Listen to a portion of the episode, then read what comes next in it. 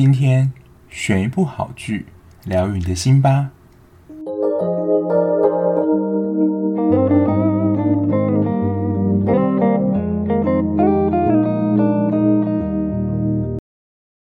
Hello，我是小 B，欢迎收听今天的节目。今天要介绍这一部呢，大家可能有耳闻，不过想说，诶，这部不是还没有上吗？没错，之前就是收到试片的邀请啦，就抢先看了前几集。说实在的，如果我没有收到这个试片邀请的话，我对于这一部也是非常期待。最主要呢，主演就是连俞涵。就如果大家有听过我之前有介绍过，其实也是听众推荐的《一把青》，一部时代剧。我非常喜欢连俞涵在里面演朱青这个角色，因为朱青这个角色。也可以算是连俞涵人生代表角色其中之一啊，他当然也是演得非常好。那他的时代背景啊，还有这个主题，其实也会让我觉得非常有兴趣。那我目前说看到现在的集数呢，我会蛮期待后面他会怎么发展的。好啊，就是今天要跟大家介绍的呢，就是《茶金》。然后我每次都想到，就是如果每次。修剪完有一些要补充的，或是有一些话想要告诉大家的，我其实都会打在资讯栏。我每一次都说哦，每次要打在资讯栏，就每一次都忘记。这一次呢，总算想起来了。那我会把这一部上映的时间，还有各个平台，就放在资讯栏的地方。大概首播会在十一月十三号，这是明确的日期。所以剧集呢，就是我如果明天上的话，还有一些时间，大家可以先了解一下这一部的故事背景，大概发生在什么时代，还有它的故事是什么。我自己看到目前现在有一些亮点，不过我不会涉及太多剧情的一些讨论，因为毕竟大家也还没有看到嘛。然后加上这一部也还没有播出，所以我就不会有太多内容的分析。除了连俞涵之外，他导演也是让我。对这一部有一个蛮高度的期待，他的导演呢，就是《我们与恶的距离》这一部，我觉得算是神剧之一的导演林君阳导演。我就会想说，哦，他在《与恶》这样子的现代剧拍摄完之后，来导这种时代剧，会有什么样的表现手法？这也是我非常期待的。那从《茶金》这个片名就可以大概猜到，它其实就是在讲一个卖茶的故事嘛。然后他在这一部里面有一个我觉得蛮经典的标语，他说呢，如果茶卖得出去就是黄金，他如果卖不出去的话就是叶子。这个价差应该有到几万倍啊，我觉得非常的夸张。我们国高中的历史应该都是有学到，可能在台湾的哪一个乡镇啊，它有。盛产什么，然后作为出口外销产品。那在这一部呢，就是他在讲述卖茶这件故事。我自己居住的地方啦的附近有一个地方就是盛产蔗糖，所以在那个乡镇呢，其实在那时候发展有非常多的糖厂。然后这些糖呢，就最主要作为出口之用，就是他们主要贸易的产品。那在这一部茶几里面呢，他们最主要的贩卖物品就是茶。然后这一部呢，在语言上，就之前大家印象非常深刻，就是斯卡罗嘛。斯卡罗也是南瓜了，比如说原住民语啊、国语、台语、客语。这一部呢的主要语言呢是客语。那大家知道，就是客家话，它其实有分地区之分。那我查过的资料里面，他是说这一部是海陆腔的客家语。我自己听起来啦，很像是粤语。没错，就是香港讲那个粤语。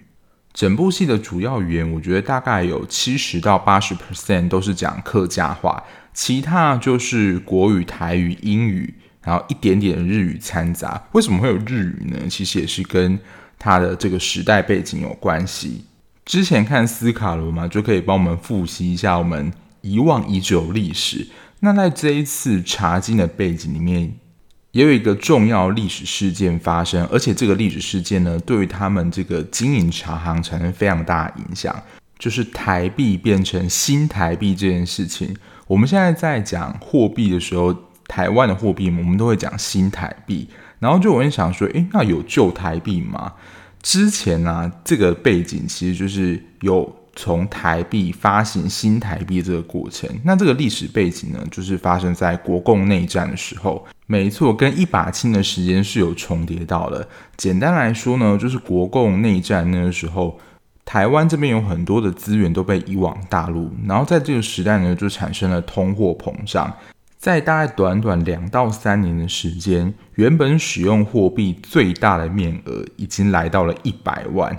所以你会想想，这个通货膨胀程度真是非常夸张。我们现在最大面额就是两千块的新台币嘛，你可以想象原本的台币最大面额已经来到一百万了。所以你可能一百万买不起任何的东西，因为一百万可能就是像现在新台币一块一样。然后当时的政府呢，就在一九四九年的六月十五号发行了新台币。旧台币跟新台币的币值是一比四万，就是你四万的台币才能换一块新台币，而且那时候规定要在同年就把所有的货币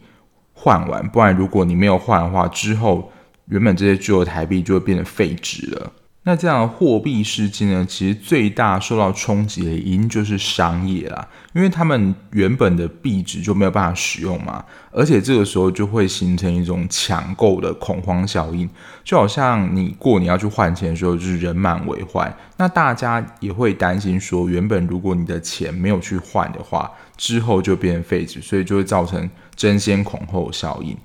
这件事情对商人很伤原因，就是因为商人就要有足够的现金流，比如说他要买茶，然后交易，然后付给工人薪水，他其实都会需要有现金流动嘛。那他突然这样子货币的改动，等于说他的币值缩水，等于说他就付不出原本要给厂商或者是。员工的薪水，那新的币值的变动呢？那你收购原物料价格其实也会不一样，等于说它对于市场上物价的波动也是影响非常大的。所以这件事情呢，其实也为片中的这家制茶公司产生了在经营上一个蛮大的危机。不过接下来呢，就是会持续的讲述他们这一家卖茶的故事。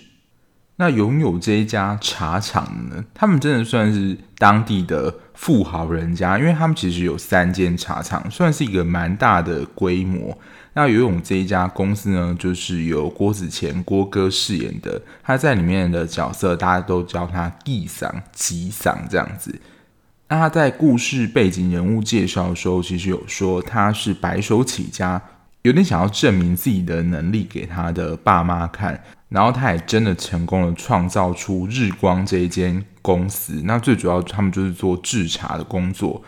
因为他们有自己的茶园嘛。不知道大家有没有去过茶园？我自己是有去过嘉义那边的茶园，然后他们就从种茶、采收到制茶，就是一手包办。然后最主要呢，就是外销到国外去。然后女主角呢，就是连俞涵饰演的张艺兴啦，那她就是日光茶厂这个千金。不过我真的要说，就在前一两集，连玉涵的台词真是少到不可思议耶！我觉得她不知道在第一集还是第二集，台词可能没有超过十句话。她作为第一女主角而言，这个话量也真的太少了吧？不过连玉涵呢，就有点像是斯卡罗的蝶妹一样。连云海应该是在这一部里面讲最多语言的，他会讲国语、台语，还有最主要是客语。因为这一部刚刚有讲过，它是百分之七十到八十的量，大家都是客语演出，还有日语。所以我觉得连云海还有这一部的演员，其实也真的都是多声道，大家就是可以到时候留意一下。那在他们这种以前的，你要说传统的客家概念里面。这种重男轻女的情况是非常严重的，然后他们对于女生的任务呢，就是找一个人家嫁。所以你在前一两集就会看到，纪桑呢就要一直帮艺兴找对象，而且因为艺兴他们是大户人家嘛，所以不是把艺兴嫁出去哦，是男方要来入赘张家，让他的女婿能够来接管茶叶的事业，这是原本他打算。而且我觉得，到以现在来讲，是真的还蛮难想象的。他们那时候十八到二十岁，就是准备要结婚了。所以张艺兴当时的最大任务呢，可以说是听从他爸爸的安排。而且就真的像是古代的婚事一样，没有自己做主的权利，都是由长辈来牵线的。所以我觉得有点像是以前古代这种联盟婚一样，然后也是要讲求门当户对，所以他的夫婿蛮有可能就是呃哪一家公司的儿子之类的，不可能像现在是这种自由的婚姻。这大概是张艺兴他在里面这样的角色设定。另外一个角色是由温昇豪饰演的刘坤凯，在戏中大家都叫他 KK。他的遭遇蛮奇特，最早的时候他是被派出去算是打仗，然后大家都以为他死在国外的时候，但他其实是留在越南那边进行一些工作。然后回到台湾之后呢，他应该是在一间。有点像是我们现在所讲的外商公司这样的地方工作，所以他最主要的工作对象就是外国人，然后他们的贸易相关也会跟纪桑的这个茶厂有关。KK 除了在他们自己的公司之外，他们也会跟政府部门的人有一些交涉，取决于当时的历史背景，因为当时的历史背景有一段也是台湾跟美国在经济还有军事上有一些援助上的关系。所以，KK 有时候还是要担任国民政府跟美国那边人员之间沟通的桥梁，这是他最主要的工作。除了刚刚的两大主角之外，我觉得接下来有一个也是在《茶金》这部戏剧里面蛮重要的角色，她是由许安植饰演的山妹，她是非常有才华的制茶师。说实在，我在看《茶金》这部之前呢，我对制茶师这个工作是没有任何的想法。那为什么说他是这部戏可能的另外一个重要人物呢？待会我就会讲到这一部《茶金》，它其实对于制茶这件事情也是有蛮多的描写的。然后在主演名单呢，还有我们的算是金钟最新的影帝士林，他在这里面饰演的是一个就是第一个入赘到张家的女婿，不过后来因为一些原因被退婚了。但是他虽然被退婚，他还是持续跟张家有联络。这也是在后面的剧情，我会期待，就是士林在这部片里面的角色的发展是怎么样。那我目前看到试片范围了，我自己整理出我觉得这部戏的三个看点。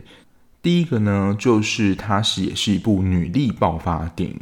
虽然一开始我刚刚说张艺兴在前两集里面的台词可能不到五句，可是当他要发挥的时候呢，你就可以看得出张艺兴这个角色他是非常有生意头脑的，甚至比他爸爸纪桑我觉得更适合是做商人的料。但是就是在那个时代，像刚刚所说的，女性她最主要任务可能就是嫁人啊，然后相夫教子，没有女商人这个职业。所以好像就显得太聪明，你也可能会被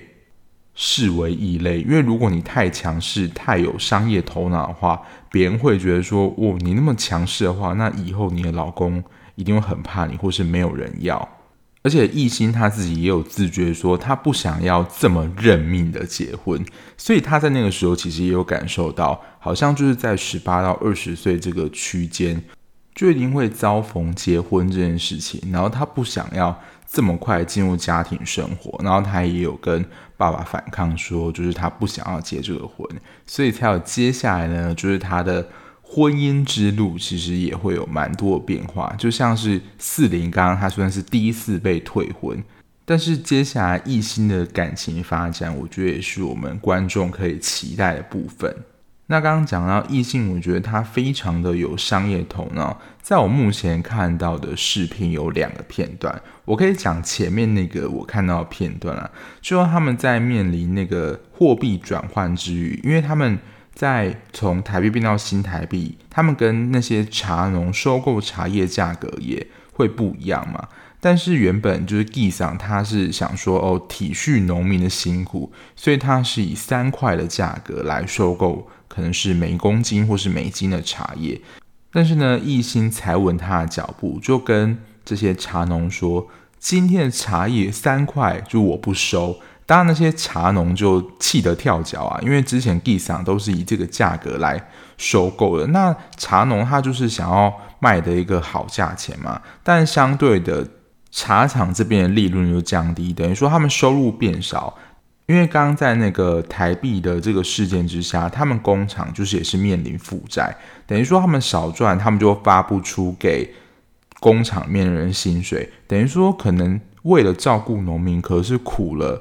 在茶工厂里面人，那工厂里面他们也需要生活，甚至有家庭要养的啊。而且他们发不出薪水的情形不是一个月哦，有可能是连续三四个月都发不出薪水了。所以我想说，哇，他还能够在这间茶厂继续的工作，也是蛮厉害的。所以异性的角度，他其实是说，你虽然要照顾农民，可是如果你没有先把自家的工厂顾好的话，那你工厂就没有办法营运下去了。好，那刚刚说到，他原本就是三块的茶叶，这他不收，然后两块他也不收，他最终就是用一块的价格，就是取得这些农民的收购，因为他自己就分析，附近这些茶农，他们除了供给给日光之外，他们其实也没有地方卖啊，所以就是如果他。不以一块钱的价格卖出，等到这些茶叶的品质不好，没有办法做成茶叶之后，它就真的只是叶子，它没有办法成为你知道金钱。所以呢，一心就是掌握了茶农这个心理，就是以比较低廉的价格取得这个茶金，就是茶叶原料，经过制茶过程，然后再经过一些加工的过程，然后做成就是我们现在市面上所喝的茶叶，然后外销给。其他的国家，所以在收购茶叶这件事情上，就可以看得出一心他其实是蛮有商业头脑的。那他这样商业头脑呢，对于他将来要跟国外那边做生意，其实是起了非常大的作用。这边就留给大家自己去看了。我相信就是看点啦，就是一心他不愿作为一个传统这样女人，她是想要做她自己想要做的事情，就是协助她的爸爸。将茶叶的事业拓展发扬光大。那除了一心之外，刚刚提到山妹，山妹她是一个制茶师，然后就在那个年代吧，你会看到那一间茶的工厂里面都是男生，所以他们一看到说，哦，有女的制茶师，说你是哪来工人嘛？所以他们不会觉得说女生可以当制茶师这样。但就是你知道，她就有点像是天选之人，就是山妹。他对于制茶这件事情非常有才能，在《茶经》这部戏里面，我觉得可以看到蛮多制茶过程。我不确定现在的制茶是不是还是这样啊？但你就可以在《茶经》这部戏里面看到，就是制茶器具，他们把茶菁采下来之后，可能会经过烘干啊，然后揉压、采集，还有温度等等。它其实是我觉得有很多细节需要注意的，而且。除了制茶之外，山妹在品茶跟分辨茶叶上也是有她的独到之处。她可以从这个茶菁的颜色，然后弯曲的角度，还有香味来辨别说这个是几号的茶，或是什么品种的茶，她都可以一一的辨别出来。这是让他们原本工厂里面的弟子，还有包括就是制茶的，算是领班。都大吃一惊的，因为在他们工厂里面，其实就是按照有类似 SOP 这样制茶的过程去制作。可是对于比如说你要创造出一个新的茶，或是如何做出更好的茶，其实是没有这样创造能力的。那山妹呢，她就是有这样的天选之人的才能，所以她在就是这一部茶经里面，我觉得也是一个蛮有代表性的角色，而且特别她又是女性。然后讲到性别在这一部的描绘啊，这真的是可能以前听阿嬷或是老师那一辈在讲，就是以前男女是不能同桌吃饭的。我觉得在这部戏里面，应该也是这个原因的显现。虽然张家他们是大户人家，可是呢，就是义桑跟义兴。他们是分开分桌吃饭的，他们桌上的菜色都是一样，不过他们就是各吃各的，不能在同一桌。那他们家其实就是很多的，以我们现在来讲，有点算是佣人吧，就会帮他们准备饭菜啊什么的，然后他们自己可能就是在小厨房这样吃。所以那种阶级还有性别的分野是非常明显的，大家在看的时候也可以稍微留意一下。在这部戏，我觉得一开始会被他吸引啦，绝对也就是他的背景，还有他的整体造型，还有他营造氛围，我觉得是十分还原当时那个年代的感觉。你就觉得，虽然它是一个很古色古香，就是当时那个年代的感觉，可是那种复古感，你会觉得很精致跟高贵的。当然，他所描述的张家是大户人家，可是，在整体的建筑、考究、服装，我觉得都是非常讲究的，所以它整体的视觉画面看起来也是非常的精致跟美的。我觉得这是在我这个视觉，我觉得占蛮重要要素里面，我也是会蛮被吸引的一个元素。第二个看点呢，这一部戏既然是以茶叶为主题，所以呢，他就真的在制茶这件事情上，我觉得想要告诉观众，或是让观众多了解一些茶叶的相关知识。我记得有一集就是山妹她在讲解各种不同茶叶的品相的时候，她说到其实。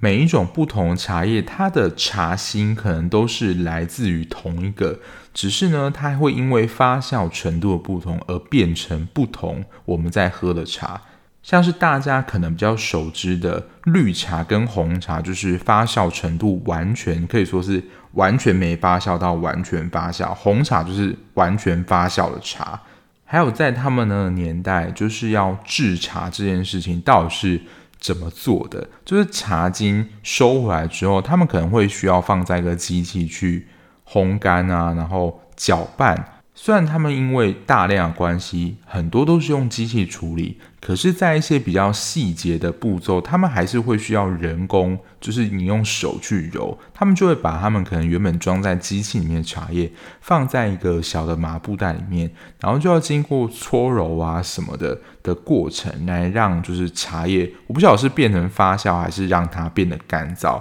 然后你揉捏的时间，还有里面的分量，其实都会。有一些不一样的地方，然后可能就是因为这些差异，让它变成不同的茶。所以呢，它不单单只是一部时代剧，它真的也是有想要告诉你一些有关于茶叶的知识。第三个看点呢，我觉得就是跟呃茶叶这件事情，你不能说没有关系，可是它就比较着重在我们平常在看的时代剧一样，就是国民政府跟。你在贩售茶叶跟商业这件事情的关系是什么？因为当时国民政府它就处在一个你要说状态不稳，然后很需要美元，就是外来资源的一个状态。所以呢，在那个时候，政府都会想要垄断资源，或是限制这些资源的出口，或是征收某一些东西。所以他们跟纪桑的关系就有一点你要说微妙嘛。因为到后来发生一个事件。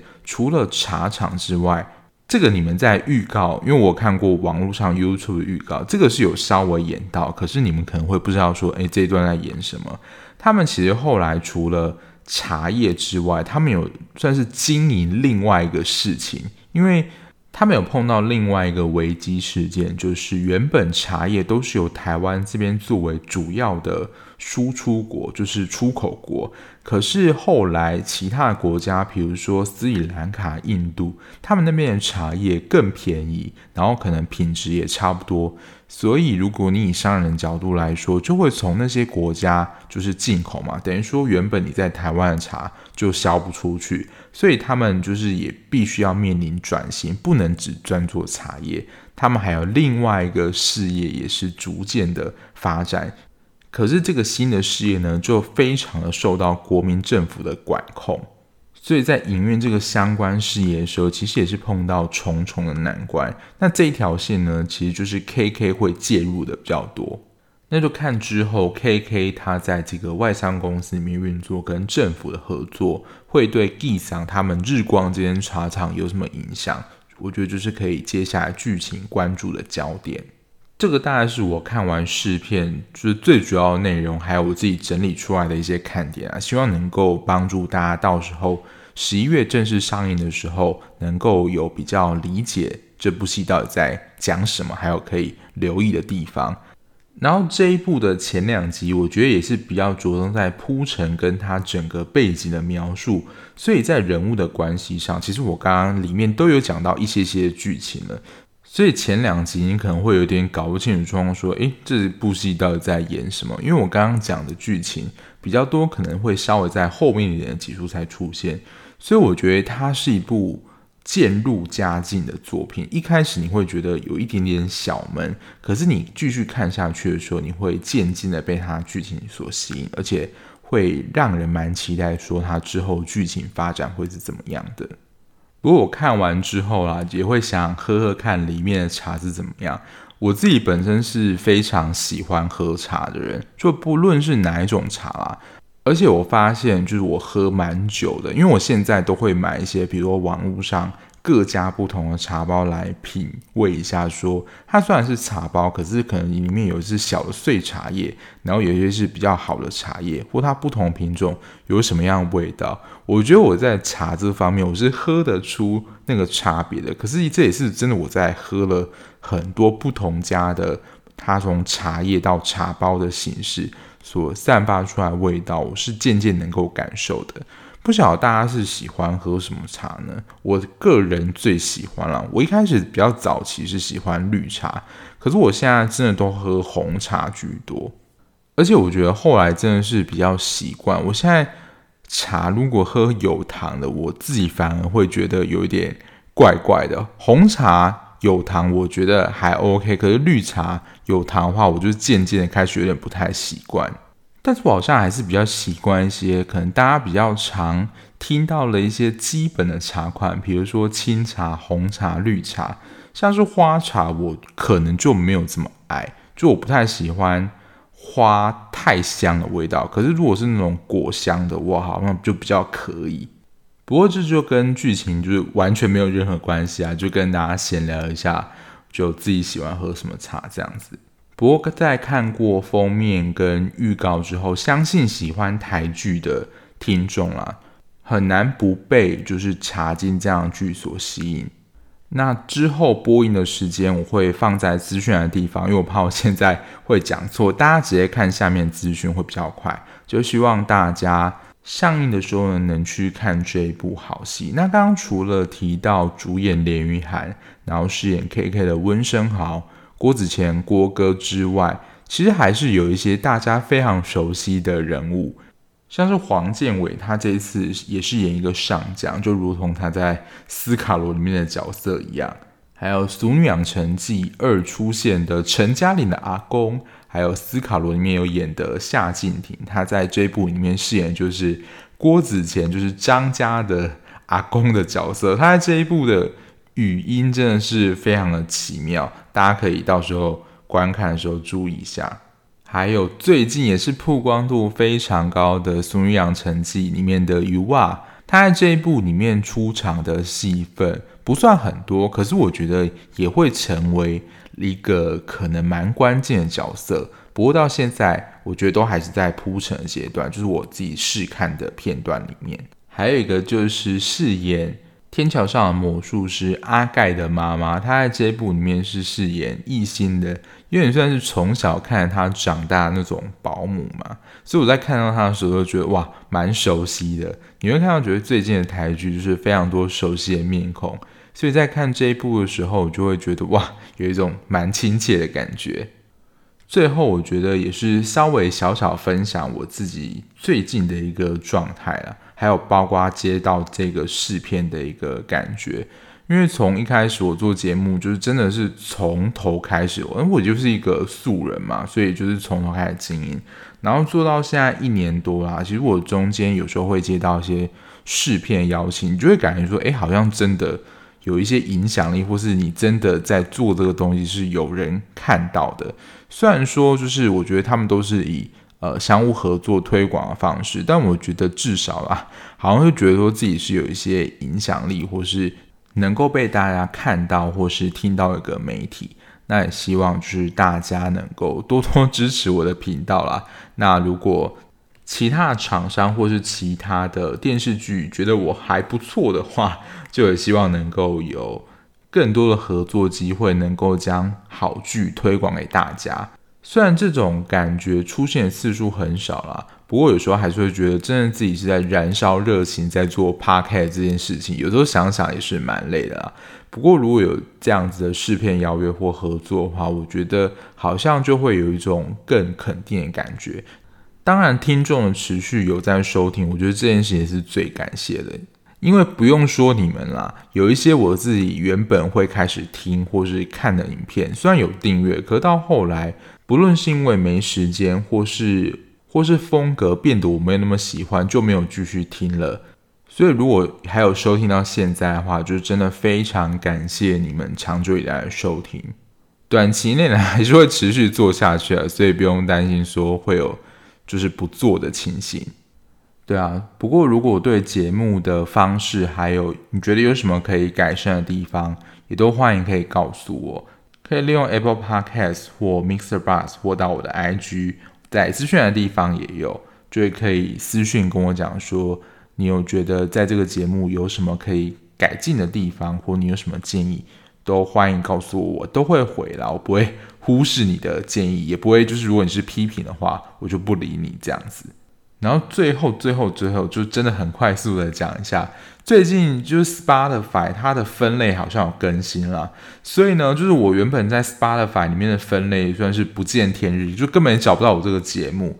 现在它的分类好像比较明确，还是有做一些更动，所以在电视跟电影这两个分类都可以找到我的节目。因为我最近有发现 Spotify 的订阅比例就是有。比较上升的趋势，之前就是根本就是跟湖面的水一样，就完全静止。但现在它可能有重新做了一些调整，所以 Spotify 的听众好像比较找得到这个节目。所以呢，如果你身边也有用 Spotify 收听的朋友呢，也可以告诉你的朋友说：“哦，现在在那个 Spotify 里面找到我这个节目喽。”好，那今天的节目就差不多到这边啦。那如果你喜欢这样子聊剧的 Podcast 节目的话，不论你是用任何平台收听，都可以按下订阅键，就可以在比较快的时间收到上片通知喽。那我们下期节目再见啦，拜拜。